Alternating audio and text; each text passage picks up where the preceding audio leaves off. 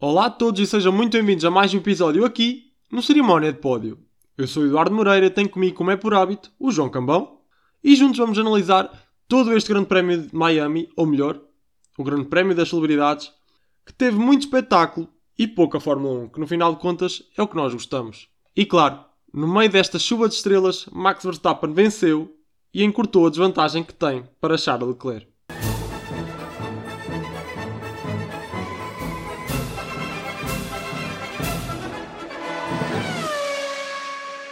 Olá e sejam bem-vindos a mais um episódio do Cerimónia de Pódio. Eu sou o João Cambão, estou aqui com o Eduardo Moreira e vamos analisar o Grande Prémio de Miami e podemos começar mesmo por aí. Eduardo, o que é que achaste do GP que decorreu durante a festa que houve em Miami? uh, olá a todos. O, o, o, GP foi mesmo muito fraquinho. Uh, é, o que nós perspectivávamos. Uh, um grande espetáculo em volta do Grande Prémio de Miami, muitas celebridades nunca vi tantas celebridades em torno de um grande prémio de Fórmula 1. Foi, foram, estiveram presentes dos atletas mais conhecidos de sempre, quer seja do basquetebol Michael Jordan, do futebol americano Tom Brady e por aí fora tantos outros. Mas depois no, no que interessa verdadeiramente, que é a corrida, que é o espetáculo da Fórmula 1, pá, foi muito fraquinho. Parece que tivemos ali um, um passeio de carros, destes novos carros da, da, nossa, da nossa F1 parece que foi ali um, um Sochi, um, um, circuito de Sochi, só que em Miami.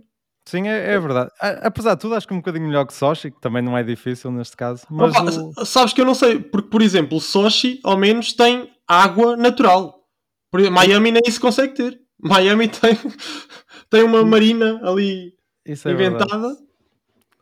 Não, mas acho que, acho que se concentrar um bocadinho demasiado no, no que estava à volta do circuito e se calhar estivessem um bocadinho mais atentos ao circuito em si, ao asfalto e todos os problemas que houve ao longo do fim de semana, tiveram que reasfaltar várias zonas do, do traçado e, e, os, e os pilotos queixaram-se muito que não havia aderência fora da zona de, da trajetória, o que é logo um grande problema para o circuito já em si é um circuito citadino, não é muito fácil ultrapassar, ainda por cima com essa limitação para os pilotos não, não era fácil. Os pilotos também testaram aquela chicane que havia na, na zona final, portanto, acho que nesse aspecto não foi o, muito feliz o Grande Prémio, mas acho que era um bocadinho previsível. Nós falámos, é aquela questão que a Fórmula 1 escolheu Miami por ser Miami e não por ter um bom circuito para, para corridas, e a partir daí é difícil ter uma, uma grande corrida num, num circuito deste género. Mas pronto, os, os americanos concentraram-se na festa, tivemos a polícia a escoltar eh, os pilotos para o, para o pódio, tivemos as celebridades todas lá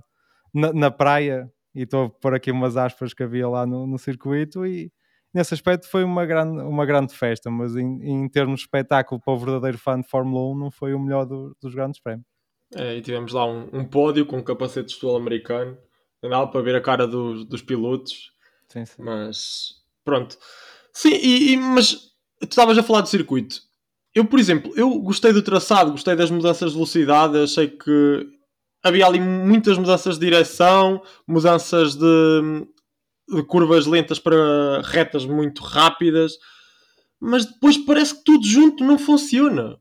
E depois também tem essas, essas uh, componentes de, do asfalto ser novo em folha. Acho que o asfalto tinha sido colocado duas semanas antes do, do Grande Prémio, o que é, é absurdo e depois muitas, muita falta de medidas de segurança. Aquilo que aconteceu com o, com o Sainz e com o Ocon nos treinos livres é um total absurdo. Os pilotos irem na, na segunda ou terceira velocidade, ali à entrada da, da curva 13, 14, mesmo ali perto da, da chicane, e eles baterem no muro a 51G e a 47G, ficarem com o pescoço dorido durante todo o fim de semana.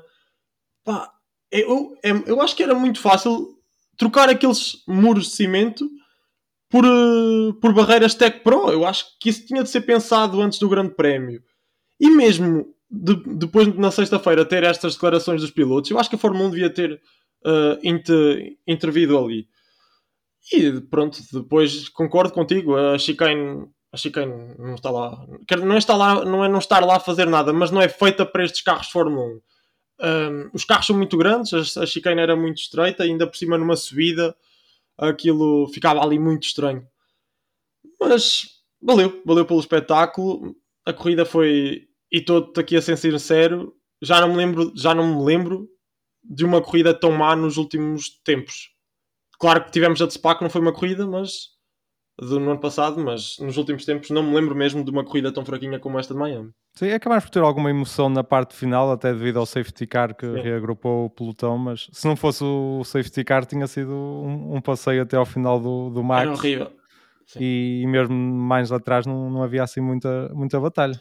Não, mas olha, relativamente a isso, é, é engraçado, porque a Fórmula 1 depois no final do, dos grandes prémios coloca um resumo de 7 minutinhos da corrida e se tu fores ver o resumo, um, basicamente a partir do minuto 2, 2 e meio, é depois do safety car. Portanto, as 50 voltas que existiram antes do safety car estão resumidas em 2 minutos, enquanto que depois as outras últimas 10, 7 voltas estão a completar os outros 5. Portanto, yeah.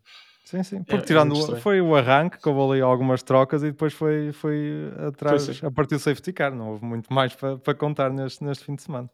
E acho que podemos agora começar a falar um bocadinho do. Já falámos do que estava à volta do Grande Prémio, falar um bocadinho do Grande Prémio em si e da, da recuperação que o Max fez, arrancando terceiro. Passou logo o Sainz no, no arranque. Era um bocadinho previsível, pelo menos estava no, tinha a vantagem de estar no, no melhor lado da, da pista. Fez um bom arranque, foi agressivo, como o Max tanto gosta, e, e tinha que ser naquela situação e depois soube gerir, ainda teve ali um bocadinho sob pressão do, do Leclerc na, na, fase final, já depois de safety car, mas não errou e, e, e, levou a vitória, e é merecida, é uma vitória justa. Sim, o Max esteve irrepreensível durante todo o grande prémio, há que se lhe diga. O arranque foi... E um, um, grande prémio começou muito mal para ele, é preciso Pois foi, sim, nos treinos livres ele queixava-se muito, principalmente da falta de aderência, mas pronto, isso também tem, é, tem a ver com o carro e com o piso. Eu acho que até tinha mais a ver com, com o asfalto do que com outra coisa qualquer. Sim, e rodou pouquíssimo num circuito novo. Teve mesmo muitas poucas voltas na, na sexta-feira e conseguiu ser competitivo logo na qualificação. Sim. Depois na qualificação ele tinha carro para fazer a pole, mas a última volta não lhe correu bem. Depois lá os, os Ferrari completaram a linha da frente, mas ele teve um arranque brutal, como eu estava a dizer, uh, e meteu-se logo à frente do Sainz. Eu acho que o Sainz ali também foi um bocado hum, como é que eu ia dizer? Não, fraquinho, ou seja, não, não se conseguiu impor ao, ao, ao, Max. Eu acho que ele podia ter feito bem melhor, podia-lhe ter fechado a porta. Um, talvez se encostasse logo, logo, logo à esquerda. Mas o Max fez. Mas o Sainz também não queria bater outra vez. Acho que isso também pesou um bocadinho na, na decisão dele de ser mais conservador, não é? Sim, pode ser, pode ser razão nisso. Mas acho que ele devia ter feito mais nisso. Eu, é um bom pódio para o Sainz mas ele devia ter feito mais nesse arranque. Para mim é o ponto menos da corrida do, do fim de semana dele. Um, e depois o Verstappen fez uma ultrapassagem muito, muito boa no Leclerc. E nessa fase final é engraçado se ver o potencial deste Red Bull neste momento. Porque se nós formos a ver, o Leclerc tinha DRS numa reta enorme, DRS aberto com o Red Bull de Max à frente e o tempo não encurtava com, quando o DRS estava aberto. O Red Bull sem DRS uh, eh, andava tanto como o Ferrari com, com o DRS aberto.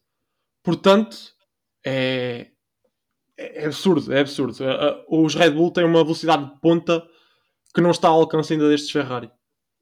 É mesmo Sim, eu acho que o Red Bull neste momento tem duas grandes vantagens. Uma, de, uma delas é a velocidade de ponta, como tu falaste, e depois é a gestão dos pneus, que claramente foi superior ao Ferrari com os médios nem sequer deu hipótese naquela fase inicial. Com os duros estava um bocadinho mais equilibrado, mas acho que tinha alguma vantagem na mesma. E sem qualificação, acho que são dois carros muito parecidos neste momento. Acho que em corrida o Red Bull tem, com essas duas vantagens está, está um bocadinho à frente do Ferrari neste momento. Sim, sem problemas de fiabilidade, que ao que tudo indica agora parece que não, não está a afetar muito o Red Bull, acho que está tudo resolvido. Se bem que o Pérez ainda pois, estava ali um bocadinho tremido. Sim, sim pelo menos não, não obrigou à, à desistência do, do Checo. Sim, sim. Mas... O que disseram era que foi só um sensor que teve problemas, mas às vezes é o suficiente para levar uma desistência sem, sem necessidade. Sim, é verdade. Mas olha, por acaso, eu acho que o Checo sem esse problema conseguia alcançar o pódio. Não, não queria estar aqui a especular, mas acho que sim. Acho que poderia ser. Sim, ele, porque ele nessa volta que teve problemas, ele perdeu, se bem me lembro, quase 6 ou 7 segundos. Foi assim uma coisa, uma enormidade e Sim. a partir. claro que não sabemos se ia conseguir ultrapassar, mas complicou muito a vida dele de, depois disso. Sim, e pronto, temos um Red Bull fortíssimo. Era, era o que se perspectivava quando no início da corrida perspectivava-se uma, uma, grande, uma grande corrida com muita, muita luta entre estes Ferrari porque eles partiam na frente e os Red Bull atacavam, tinham esse potencial de ataque enorme na, nas longas retas. Um, não vimos muito dessa grande corrida, não existiu. Não vimos muito esse ataque aos Red Bull. O que nós tivemos que ver mais foi o ataque do Leclerc, ou a tentativa de ataque do Leclerc ao, ao Verstappen, algo que nunca se chegou a consumar, porque o Verstappen e aquele Red Bull estiveram a um nível inalcançável neste fim de semana. Não há ninguém que os. Sim. E mais uma vez, atrás de, de, das duas equipas da frente, tivemos a, a Mercedes, que voltou a, ali a fazer quinto e sexto. Que, que, se a Mercedes não consegue ter um carro ao nível dos da frente, acho que em termos de aproveitar o carro que tem, acho que a Mercedes está a ser a equipa perfeita neste, neste, neste ano. Sim, sim. É, é bom ver que, que há potencial naquele W13, no final de contas. Pode não ter sido o fim de semana ideal, mas aqueles treinos livres de sexta-feira deixaram bons indícios. Parecem estar pelo menos no caminho certo, acho. Sim, acho sim. É...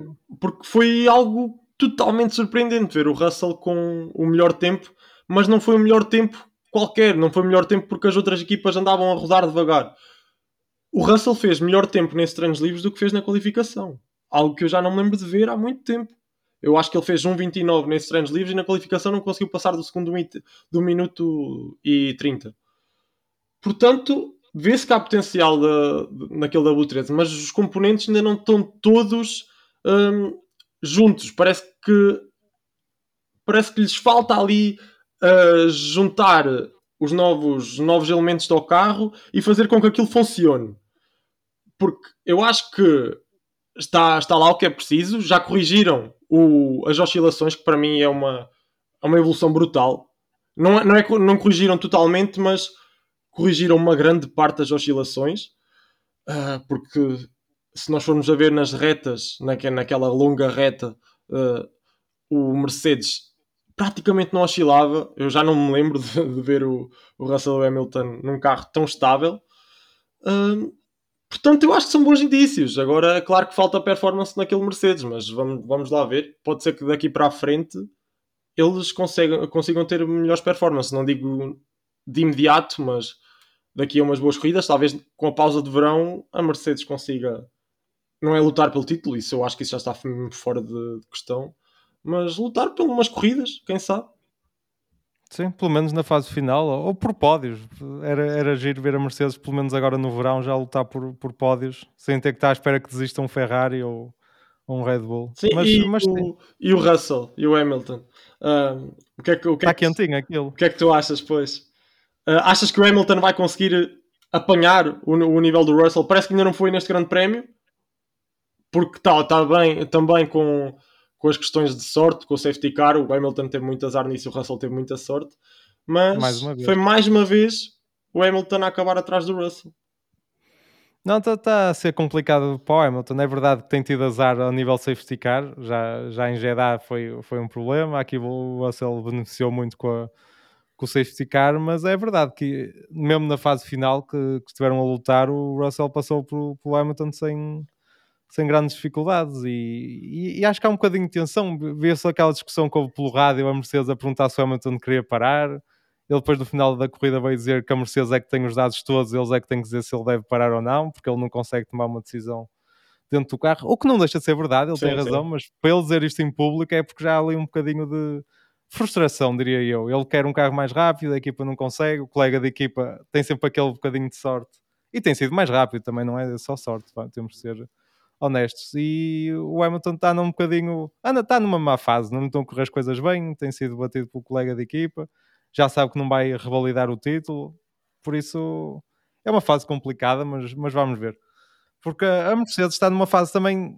Ou tenta evoluir este carro e corrigi-lo definitivamente, ou começar no carro novo. Já se chegou a falar até na hipótese de voltar a correr com o carro que andou nos testes de, em Espanha, que é aquela versão mais, mais normal do Mercedes, mais os sidepods largos, os flancos Exatamente, já se falou dessa hipótese e não sei, a Mercedes tem que decidir rapidamente se continua este caminho ou se começa de novo e abdica desta época e começa a pensar já em 2023. Não, pá, parece que estão no caminho certo. Agora, vamos lá ver, Deus não... parece que neste momento é mais importante ver eh, os, os upgrades que eles trazem do que uh, resultados em si. Eu tenho esta perspectiva. Uh, eu acho que a Mercedes já não está a lutar por nada, portanto, os upgrades que, que vierem são muito bem-vindos. Mas relativamente ao Hamilton, está a passar por uma má fase, mas esta corrida, eu não achei que ele, foi, que ele tivesse uma má corrida. Nada do género. Ele fez umas ultrapassagens bem, bem interessantes. Tudo bem que teve um arranque péssimo, mas isso foi algo uh, transversal aos dois Mercedes. O Russell também teve um mau arranque. Um, mas depois, passado algumas voltas, o Hamilton conseguiu passar com tranquilidade o Alonso. O Alonso, também, o Alonso fez um grande arranque. Depois é que teve uma corrida para esquecer, mas isso já, já, já iremos falar. Mas ele, ele, fez uma corrida super tranquila. Agora, claro que não estava a contar com o safety car, como não estava a contar com o safety car em Abu Dhabi. Ele tem, tem tido muito azar com os safety cars. Uh, e mais uma vez, desta vez correu-lhe mal porque. E estavas a falar que o Russell passou com muita facilidade o, o, o Hamilton. O Russell estava com pneus médios com 12 voltas. O Hamilton estava com pneus duros com 30 voltas já. Parece foi aqui uma reedição, é o que eu estou a dizer, de, Dhabi. Ele nunca tem sorte, nem com os safety cars, nem com o, a vida dos pneus. E portanto tem que saber gerir aquilo até ao final. E eu acho que era inevitável ficar atrás do Russell. Era uma questão de, de cálculo, era, era óbvio. Para já o Russell está à frente do Hamilton no, no campeonato de pilotos. Portanto, se a equipa tiver que deixar alguém à frente, neste momento, é Russell. Tudo bem que o Hamilton tem o estatuto, mas acho que essa deveria ser a lógica. E o Russell com melhores pneus uh, na teoria mais rápido que o, que o Lewis, era o piloto que tinha que ficar à frente. Portanto, eu acho que o sexto lugar não havia muito mais a fazer por parte do Lewis. Sim, e passando agora um bocadinho de para um ex-Mercedes, neste caso, temos o Valtteri Bottas, ficou logo atrás do, dos ex-Mercedes, mas acho que soube a pouco com aquele erro que ele teve no, já na fase final, ao, ao raspar no muro e a ser ultrapassado pelo, pelos Mercedes acho que é, a tal coisa do teu, aquele problema do Bottas que ele é rápido, está lá, mas depois há sempre qualquer coisinha que falha e acaba por desperdiçar um bom resultado para, para Alfa Romeo. Olha, isso por acaso foi uma, uma conversa que ainda demos uma, uma grande gargalhada no, no jantar que, tive, que, que eu estive na, com a Sport TV quando vimos o Bottas ali quase lado a lado com o Hamilton o Bottas dá-lhe um, um fanico uh, e deixa passar o Hamilton. Parece que houve ali uma reedição dos tempos passados onde o Bottas simplesmente abre o caminho para o Hamilton. Claro que teve ali um erro. E é importante referir, acho que foi o primeiro erro do Bottas desta época. Ele não tem tido muitos.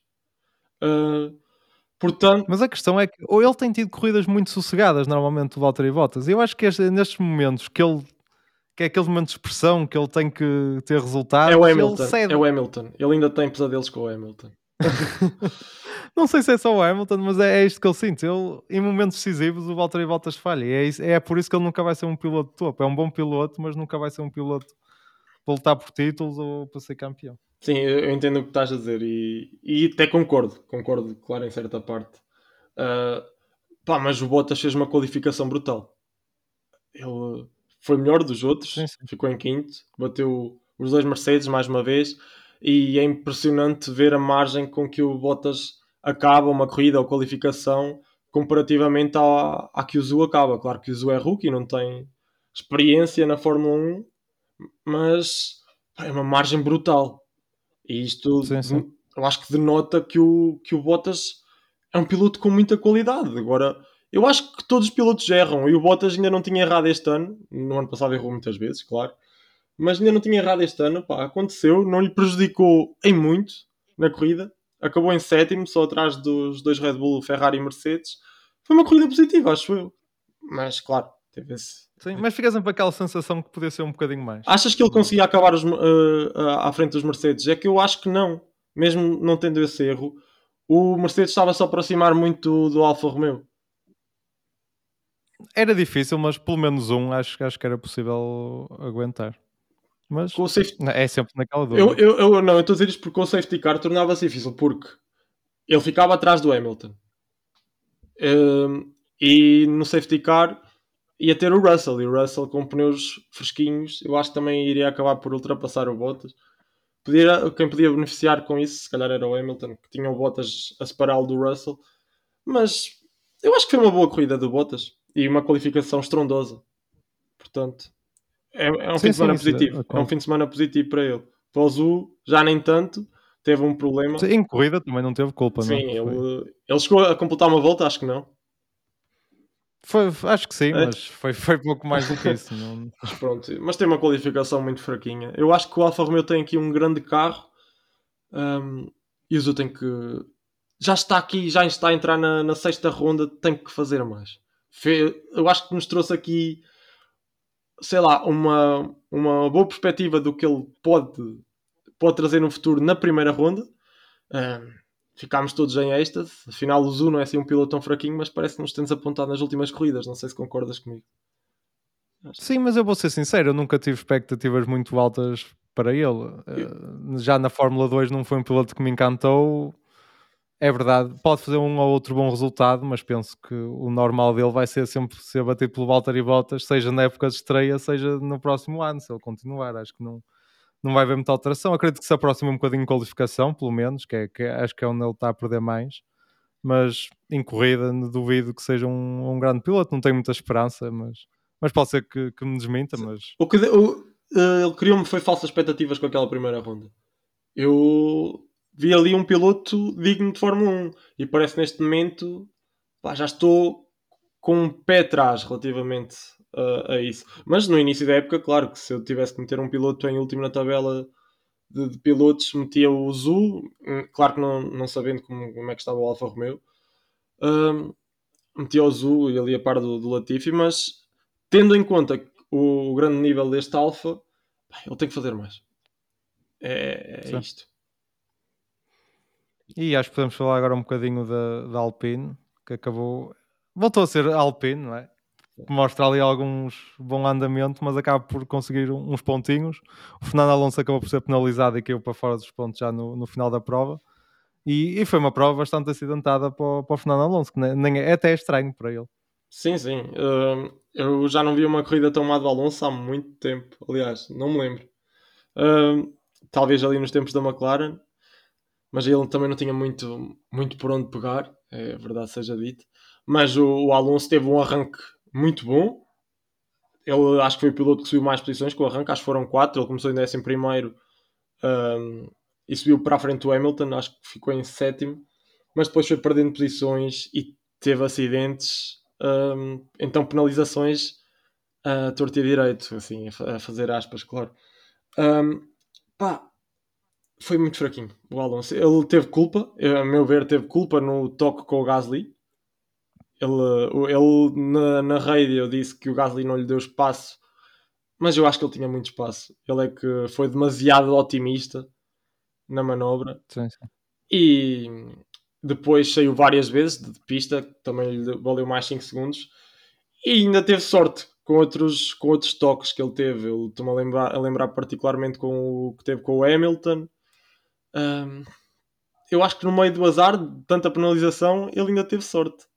Portanto, foi mesmo uma corrida para esquecer para o Alonso. Apesar do arranque, Sim, foram muitos, muitos toquezinhos, muitos erros, assim, pequenos erros, mas é algo que não costumamos ver. pareciam erros de novato e o Alonso de novato não tem nada. Quer dizer, no ano passado Exato. tinha aquela graça, era, era o rookie, mas este ano, este ano já não é.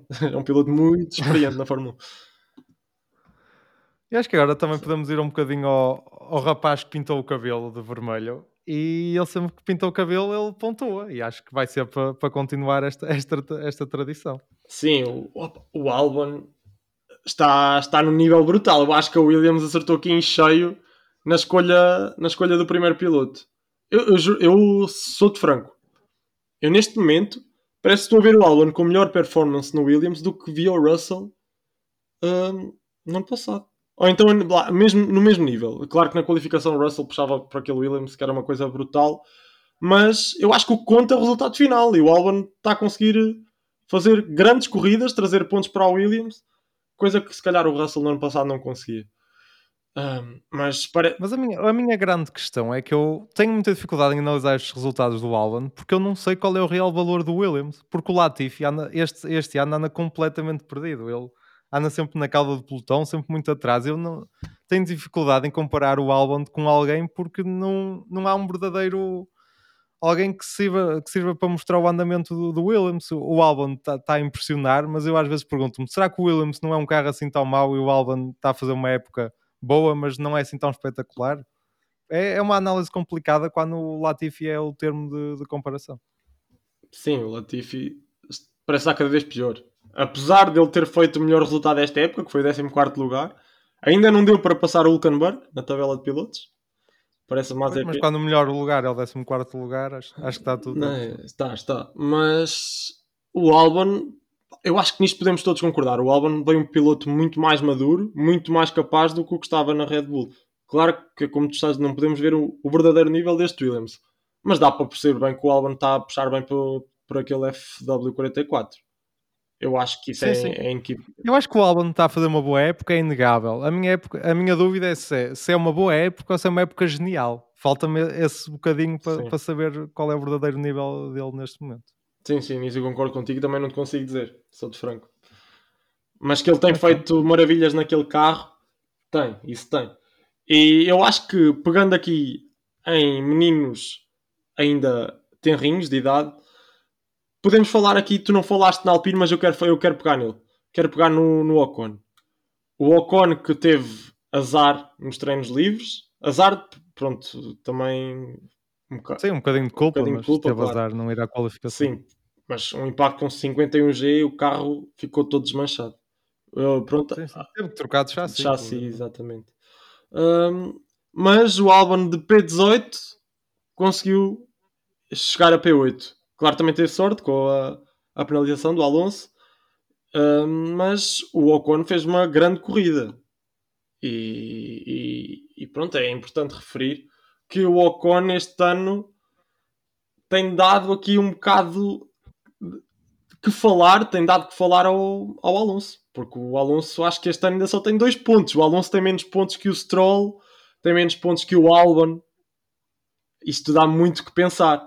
E o Ocon parece que tem feito resultados. O Ocon tem 24 pontos. 24, são mais 22 que o Alonso. É uma margem abismal neste momento. É, era imprevisível no início da época. É, acho que é, podemos comparar um bocadinho à situação da, da Mercedes, até neste caso. Estamos a ver o, o novato, neste caso, a, a dar trabalho ao, ao campeão. Sim, mas eu acho que neste caso é mesmo. Uh, é mais grave, é, é mais crasso eu acho que as pessoas sim, sim. não têm a falar tanto nisto porque é Alpine, é uma equipa de meio pelotão, se bem que a Mercedes agora também é uma equipa meio pelotão, uh, mas não tem, como é que eu ia dizer, não tem aquela visibilidade que a Mercedes tem e o Alonso, apesar de ser um grande piloto, parece que não tem, como é que eu vou usar a expressão inglesa, tantos haters como o Hamilton tem. E eu acho que as pessoas agora se focam muito na má época do Hamilton e não na do Alonso, mas eu tenho visto aqui uma época terrível do Alonso.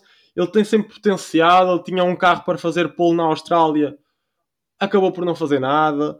Um, e tem sido isto consecutivamente. Aliás, a minha pergunta é: até quando é que se vai prolongar isto? E o Ocon sempre a fazer uh, boas prestações.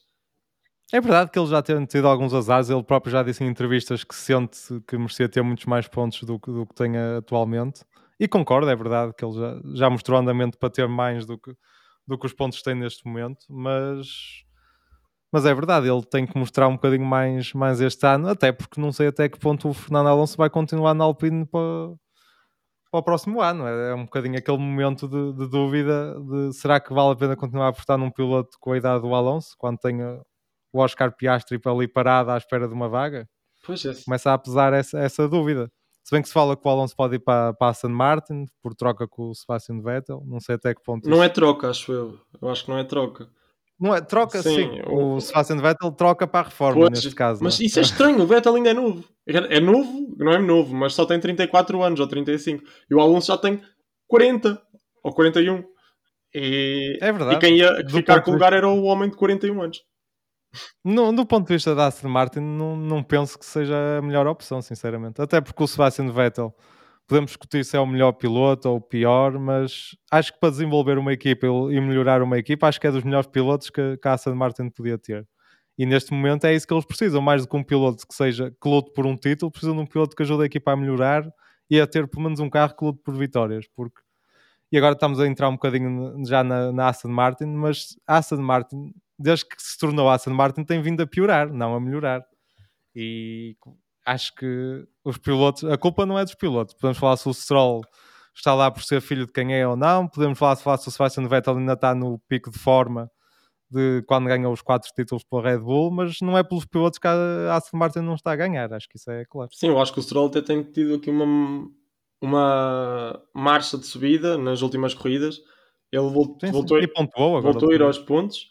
Uh, o Stroll tem apresentado aqui um bom nível, mas o Vettel também. O Vettel E ia pontuar, ia pontuar. fosse O Mick Schumacher, aba- abatido pelo seu pelo seu afilhado, afilhado, na Fórmula 1. exato.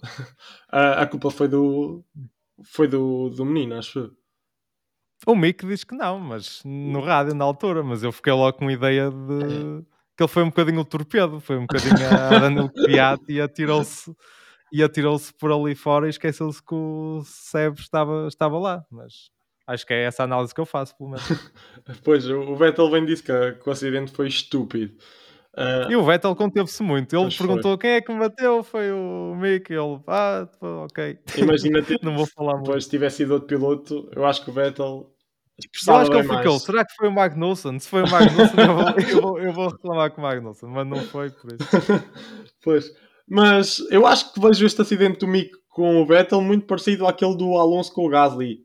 A, única diferença é que o, o toque do Alonso com o Gasly foi mínimo. Mínimo, vá, ainda foi, ainda foi considerável, porque atirou o Gasly para fora de pista e o Alonso obviamente conseguiu ganhar ali a posição. Mas epá, o Mick eh, atropelou, atropelou por completo o Vettel naquela curva. E sem necessidade, ele ia- iam os dois pontuar, quase certeza. Ia ser uma boa corrida do Mick. O Mick até foi competitivo este fim de semana. andou Foi melhor com- com o, Magnussen. Foi melhor que o Magnussen. Pronto. E voltou a cometer. Ele está a cometer estes pequenos erros. É. Já em Imola fez logo aquele peão na fase inicial. E... Mas pelo menos em termos de ritmo, acho que ele está a melhorar e está cada vez mais perto do, do Magnussen. Agora tem que acabar com estes pequenos erros. Sim, sim. Ah, mas parece que lhe falta sempre algo. Eu vi tanto feedback. O Mick foi quase, foi quase. Queríamos tanto. Mas ele, Mas o quase dá, dá zero pontos. ele, ele tem que fazer por isso. Eu acho que o Mick tem estado muito longe do que, do que deveria estar para um piloto de Fórmula 1. Ah, e ter a estatística horrível neste momento, já à entrada da Ronda 6, de só existirem dois pilotos com zero pontos, isto claro sem contar com o Hulkenberg, que são o Mick Schumacher, que tem um piloto ao seu lado que está no top 10 da tabela de pilotos, que é o Magnussen, e o Latifi. Pá, o Latifi é estar ali no mesmo patamar que o Latifi, que neste momento toda a gente já só consegue ter pena do homem, porque não, não há mesmo outra coisa a dizer, porque o Latifi está lá só por estar. É, nesta corrida não teve incidentes, não teve nada, mas andou lá a passear. Parece o Mazepin no final da época. O Mazepin sem o spin. Quando o Mazepin andava a passear pelo circuito. Isto foi o Latifi durante este fim de semana todo. Foi horrível. Ele, como lugar deste ano, está tá muito complicado. Ele já não era um piloto brilhante como no lugar anterior, Sim. é um facto. Mas ainda tinha ali uns rasgos de, de, de- de velocidade, e, mas este ano é, não, não se aproveita nada Não. deste E ano. depois ter esta ta- estatística de ser o único com zero pontos a par do Latifi, pá, deve ser mesmo desmoralizante, digo eu. Sim, é, é difícil. Mas eu acho que ele antes era lento e estava a cometer erros. Neste momento está a cometer erros, mas já está a mostrar velocidade. Acho que evoluiu, mas falta-me mais um, um bocadinho para, para chegar ao, ao ponto. Vamos lá ver, vamos lá ver. Mas parece que estes jazz também não ajudam neste momento. Começaram muito bem, mas a, a- qualificação foi horrível destes jazz. 16 e 15 não estava na- nas nossas contas. Pelo menos os dois estão baixos. Na, na corrida eles já, já demonstraram ali um, um pico de performance mais alto. Pelo menos o Magnussen estava a dizer que, que estava a conseguir rodar mais. Ele provavelmente, quem sabe, se não tivesse, se não tivesse um toque, ia lutar também pelos pontos. Mas pá, o, o Jazz tem desiludido um bocado nestas últimas corridas. Já estão em oitavo na tabela de construtores e parece-me que não vão sair dali. E pronto, e se estamos aqui a falar de equipas que têm desiludido, eu acho que podemos já passar às duas últimas, às equipas que mais desiludiram neste, neste grande prémio, neste fim de semana, que são Alfa Tauri e McLaren, que fizeram zero pontos, eh, ambas. E que ficaram marcadas pelo acidente, que, que obviamente também marcou o grande prémio e aliás, o acidente que deu alguma vivacidade a este grande prémio, porque senão eu acho que toda a gente estava a, a dormir, basicamente. E sim, de nada, aquele, aquele acidente foi, uma, foi um feixe de luz para, ok, afinal temos corrida. Foi pena as circunstâncias que foi, foi pena ser no Lando. uh, mas... E culpas? Já vamos, é uma coisa que. Pois, era o que eu tinha para perguntar. Eu, pessoalmente, houve, é, houve muito esta discussão, as, as opiniões estão muito divididas, mas pessoalmente, e não é por ser o Lando, porque toda a gente sabe o Lando, eu tenho um carinho especial pelo Lando, mas eu acho que o Lando não teve culpa neste acidente, porque eu, eu tenho a minha perspectiva. Isto é assim: o Gasly estava com problema de direção, ele disse isso antes do, do toque. Uh, se o carro era para retirar, porque é que ele não encostou, não encostou ali? Teve continuar o trajeto e teve que ir direto ao Lando. Não, não, é, não é ter ido direto, mas ele prejudicou ali, obviamente, uh, o trajeto do Lando. Ele parece que estava a continuar a corrida e o Lando pensava que não. Eu acho que é, é essa a visão com que eu fiquei. Uh, agora, se me disseres, o Lando tinha, tinha espaço ainda para, para chegar ao pé do muro? Tinha. Tinha, mas não era muito. E eu acho que o Lando não estava na expectativa que o Gasly fosse, se, se fosse atirar tão para cima dele, naquela, naquela ultrapassagem que era mais que certa. Ah, eu, acima de tudo, considerava isto um incidente de corrida. Para... Não, eu também, eu também. Eu só acho não, é estúpido o Gasly não ter parado o carro se, é, se era para retirar. Deixava ali o carro. Mas Ponto. a questão é, se ele sabia que era, que era, para retirar, eu acho que o Gasly estava naquela fase ver mensagens do carro, comunicações de rádio e conduzir um carro a alta velocidade no meio, no meio de muros. Oh. E, e, acho que acima de tudo, também acho que o Gasly não, não foi para cima do Lando. É verdade que ele podia ter deixado um bocadinho mais espaço. Acho que o Lando também podia ter deixado mais espaço e não deixou e acabou por ser um bocadinho das, das duas coisas. O Gasly podia ter encostado mais, o Lando dava mais espaço, corria tudo bem. Pá, não aconteceu e, e acho que foi, foi pá, talvez um bocadinho mais culpa para o Gasly, mas tipo, seria algo 55-45. Acho que não, não ia sim, muito sim. mais diferente do É um incidente de corrida, mas imagina, tu és um. Eu entendo isso dos pilotos estarem ainda a medir o que, é que, o que é que pode dar ou o que é que pode não dar, mas imagina, tu vais a pilotar um carro tu estás a curvar o máximo que, que consegues para a esquerda e o carro vai-te a direito numa curva, pá, é óbvio que não vai dar mais nada no grande prémio todo, não há milagres. Quando a direção está estragada, está estragada. E os pilotos parecem levar o carro para a box, sempre é mais fácil para a equipa, ficam logo com o carro. Acho que não é tal coisa, acho que foi um incidente infeliz, mas também acabou por não prejudicar muito os dois pilotos. Acho que o Lando também já não ia fazer nada especial. Não, ele ia. Sabes que o Lando na altura estava à frente do Albon. O Albon ainda acabou em nono lugar. O, pelo menos o Lando, o nono lugar tinha, garantido. Porque o Lando estava, fresquinho, estava com pneus fresquinhos. Sim, sim. Ele ficou ali um bocadinho preso antes. Mas sim, não sei. Não sei se ia ser. Podia pontuar, é verdade, mas não ia ser um. Não, ele ia pontuar. Se, tudo se os rumos dos acontecimentos fosse, fosse como, como foi, o Lando ia aos pontos. Mas não havia safety car se o Lando continuasse. Lá está, lá está, também é verdade. Por isso. É, pois, é, é, é, é tudo muita especulação. Acho que ele ia ficar mais preso lá atrás porque o Lando continuar a ver safety car é complicado.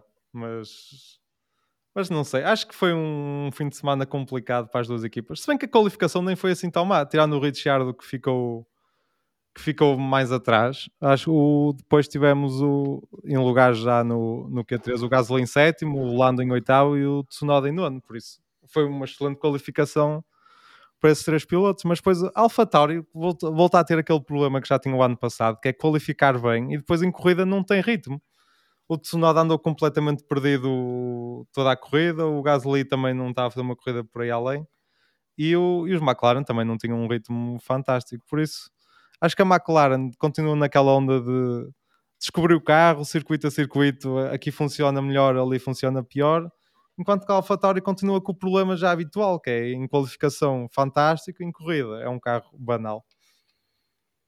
Sim, eu não tenho nada a acrescentar ao que tu disseste, é exatamente isso o Tsunoda para, foi ali uma versão 2.0 do Latifi em toda a corrida. É, ele não apareceu em nenhuma tele, em telemetria televisiva. Uh, andou lá a passear também. Mas eu acho que não. Falaste, mas não falaste o que devias do, da, da má qualificação do Ricardo. Como é que é possível um piloto se qualificar em 14 e ter o colega de equipa na mesma sessão de qualificação a, a qualificar-se em terceiro. Qual é. é que é a explicação? É, é, o que, é o que já estamos habituados ao Richard na McLaren, infelizmente. Tem uns rasgos em que anda ali taco a taco colando, mas depois tem estes resultados que é um bocadinho difícil de compreender. Eu, não é muito fácil para a McLaren uh, ter de aguentar isto muito mais tempo. Sim. Eu acho que no, no, final da época, se ele continuar assim, não vai ser, não vai ser muito fácil. Sim, já, já chegámos a falar um bocadinho disso, mas começa a parecer Sim. inevitável. O salário que ele tem, que penso que é 15 milhões de euros por ano, algo assim. Sim. E ele foi para a equipa um bocadinho como líder de equipa para, para ajudar o Lando. E ele neste momento está a ser um segundo piloto para o, para o Lando, que é a grande aposta. E não sei se não vão pesar os interesses de, da América e tentar trazer alguém da indicar. Se não sei, tentar ficar um Sebastian Vettel. Será que interessa à McLaren? Não sei. Pois, não sei. Mas, é, não, não, vejo, não vejo o interesse nisso, sinceramente. Vettel na McLaren não... parece que não me soa bem. Não sei se é por, por, por ter visto na Red Bull, na Ferrari. Não vejo nada com bons olhos o Vettel na, na McLaren. Não sei. Não, não estou a ver assim muito. E, muito e, a idade, não sei. O Gasly pois... este ano também está a ter um ano um bocadinho abaixo de, das expectativas, pelo menos para mim. Não sei quem é que pode ir para aquele lugar. Porque é um, lugar, já... é um lugar difícil, porque vais ser, vais um bocadinho ser segundo piloto. Sim, sim. Não, olha, uh, tens em, em perspectiva oculta nerta, não sei até que ponto é que não pode ser uma entrada, mas se calhar era mais para Andretti, numa possível entrada da Andretti. E é arriscado, porque ele é bom piloto é na indicar. Sim. Agora na Fórmula 1 ninguém tem certezas de nada. Pois, tinhas o Pato Award, mas também ganhou uma corrida de indicar, tudo bem, mas não sei se tinhas taleca para a Fórmula 1. É, é, difícil, é difícil, concordo contigo. Eu acho que o Gasly na McLaren ia ser muito engraçado, ele ia conjugar bem com o Lando. Mas o Ricardo, eu só sei isto, é, o Ricardo não pode continuar a fazer isto na McLaren, não pode, não dá. Uh, eu acho que até era bom para ele sair da, McLaren neste momento. Mas sair para onde? Pois. Quem, quem quer o Ricardo? Que equipa de topo é que agora quer o Ricardo? É difícil. Yeah. A Aston é muito difícil. sempre assim um bocadinho, mas será que eles querem que o querem? Não sei. Também não sei se ele quer ir para o Williams ou algo assim também. Ele, ele não tem muita opção de escolha. Ele ou, ou quer ir para lá, ou então vai fazer umas, uma reforma antecipada. Voltar à Red Bull, mas também o Pérez está andando. A Red Bull? Ah, não, não, não. O Pérez está muito melhor que o Ricardo, isso não é comparável neste momento. É, é difícil, é verdade. Não está uma situação fácil porque já não é um piloto muito jovem, já não é difícil apostar nele. Para apostar nele tem que ser como para ter resultados agora. E os resultados dele agora não impressionam muita Nada, gente. Ninguém. É. Pronto, e acho que temos aqui isto mais ou menos analisado. E agora para o final eu deixei aqui umas, umas perguntas aos nossos uh, ouvintes do, do podcast. Um, tenho aqui uma acho que podemos já começar por esta. Acho que é assim uma que pode que pode assim animar mais os ânimos, que é se tivessem que, que tirar um piloto da Fórmula 1 neste momento, qual era e por quem o substituíam? Dou-te a palavra. Pronto. Para tirar, acho que é uma escolha um bocadinho unânime. Latifi. Acho que está a desiludir e, e, e, não é um piloto que eu prevejo um grande futuro, por isso, por mim, podia sair. Entrar Nick de Vries, campeão da Fórmula 2, um piloto rapidíssimo e acho que merecia a 100% um lugar na Fórmula 1 e, e ele desistiu logo porque os apoios da, dos Países Baixos foram todos para o Max ele nem sequer pensou muito na ideia de ir para a Fórmula 1, foi campeão na, na Fórmula E e acho que era um piloto que está a passar ao lado de uma grande carreira na, na Fórmula 1.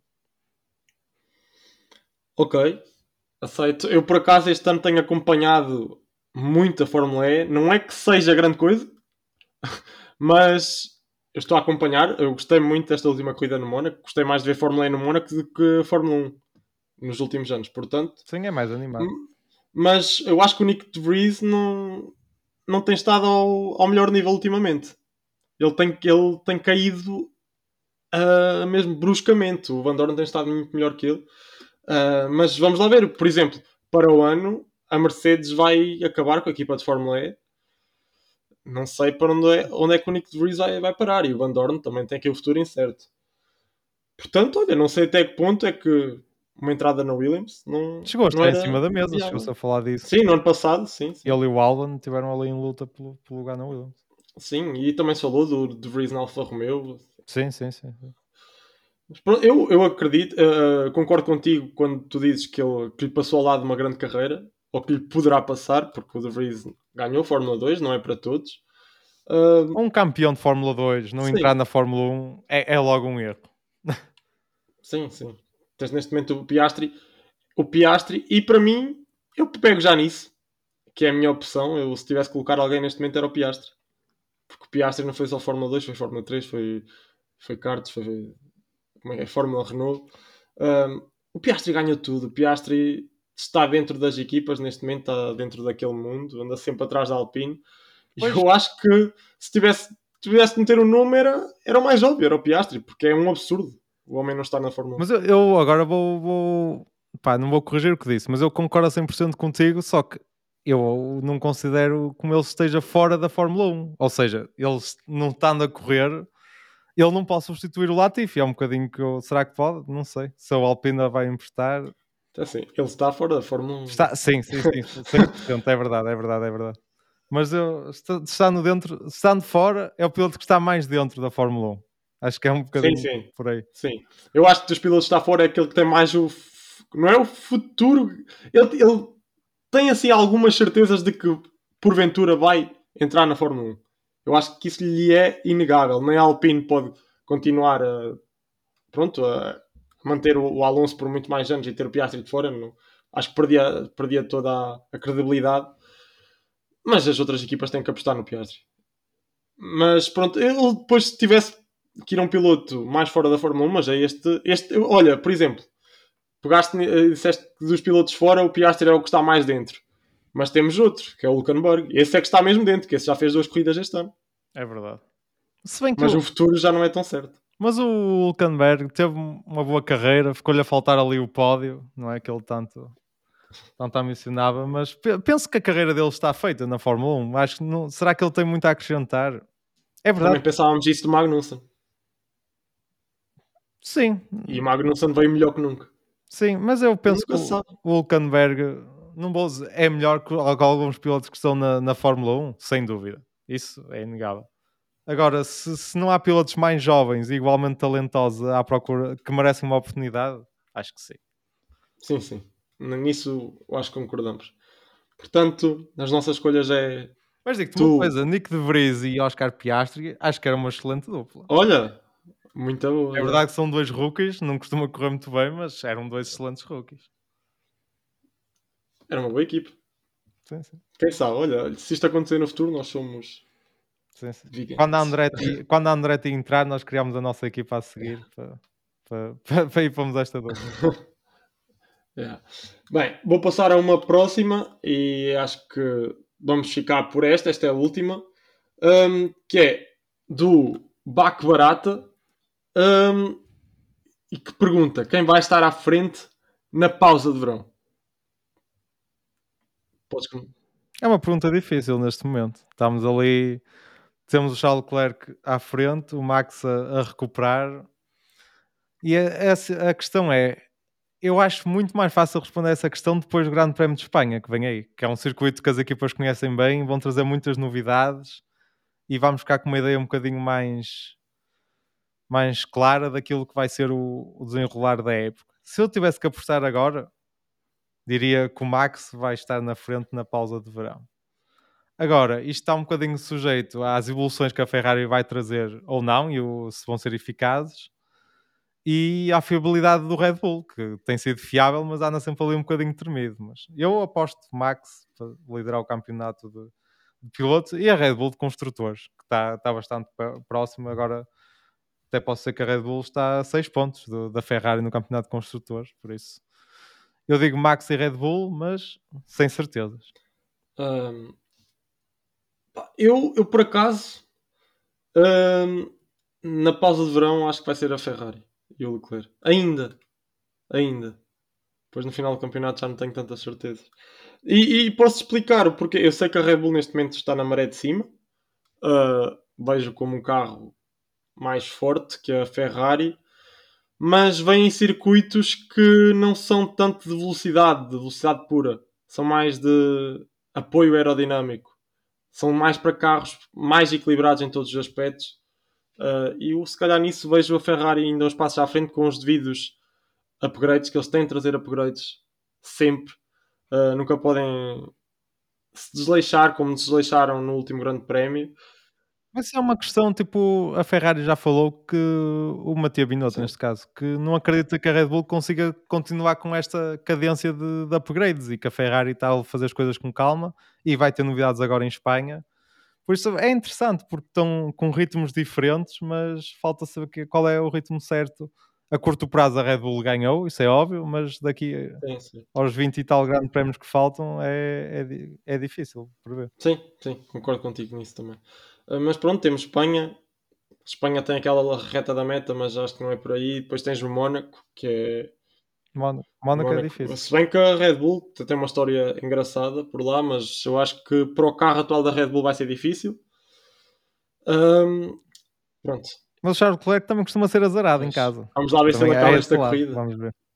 Vamos lá. Merecia ganhar em casa, era bonito ele ganhar em casa. Uma vez terá que ser. Uma vez terá... Mas primeiro, Sim. se calhar, começamos por pensar em acabar a corrida, depois ganhar.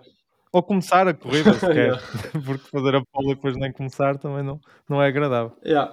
Mas pronto, acho que podemos ficar por aqui. Depois acho que tenho que fazer aqui uma, uns, uns sons mais catitas para introduzir este, este novo tema das perguntas dos nossos ouvintes. Uh, sim, acho que pode ser uma, uma presença sim. habitual que enriquece um é, o Eu gosto. Um, e sim, perspectivas para o próximo Grande Prémio de Espanha.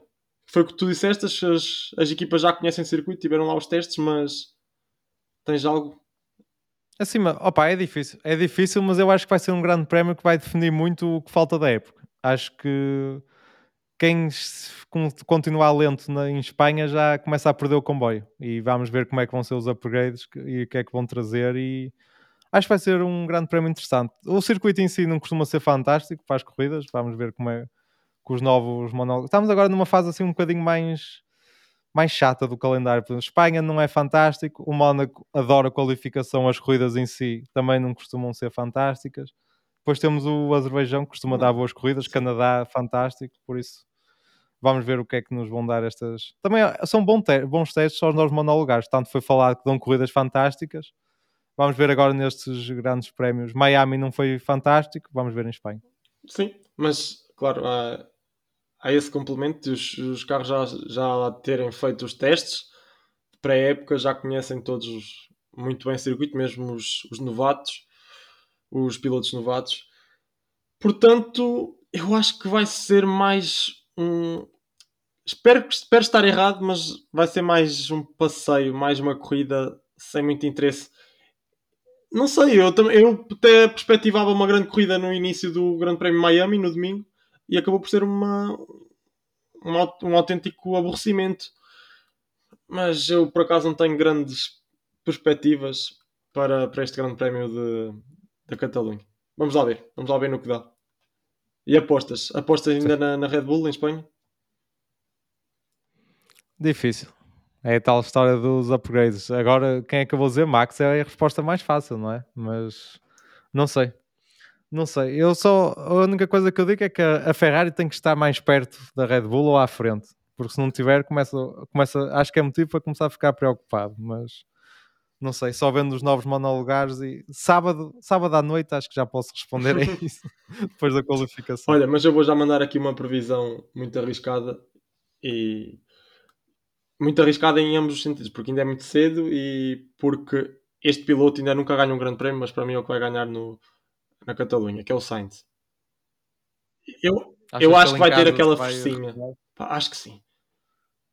Um, Vejo, vejo mesmo, bom, sim, ele agora tem carro para ganhar. Eu, os fãs dão-lhe força, costumam, ele costuma sair razoavelmente bem em Espanha. Eu acho que pode ser em Espanha que o Sainz dá a volta por cima, consegue finalmente acabar à frente do Leclerc, mas vamos ver. Eu, eu acho que não há piloto que conheça melhor aquele circuito do que o Sainz, talvez o Alonso. Sim. Se bem que na, lá é um circuito Sim. que Fórmula 2 vai, passa Sim. por lá, os Fórmula Júniores, é, é, conhecido quase todos. Mas aposto no Sainz. Eu aposto no Sainz para ganhar o Grande Prémio na Catalunha. Vamos lá ver como corre. E era bom para o campeonato e bom, bom para, o, para o próprio Carlos Sainz. Acho que era bom para toda a gente.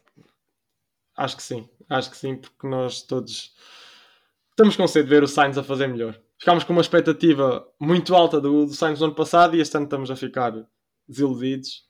E todos gostamos muito do Sainz. É um piloto que se dá muito bem com toda a gente, muito humilde e merece um, uma corridinha mais alegre. Sim. E não já agora, fizeste a tua aposta arriscada, vou fazer Sim. a minha. Acho que vamos ver uma McLaren a lutar, não é assim muito arriscada, mas a lutar com a Mercedes. Acho que eles foram lá competitivos nos testes em Espanha. Acho que vão voltar ali ao, a dar luta pelo, pelo melhor do segundo pelotão. É a minha, é a minha aposta. Pelo menos o Lando, não é? Okay. O Richard é sempre aquela dúvida de GP para GP, mas, mas vamos ver. Sim, mas isso dois contra um já fica mais complicado. Mas olha, está na nossa hora, temos que ir embora.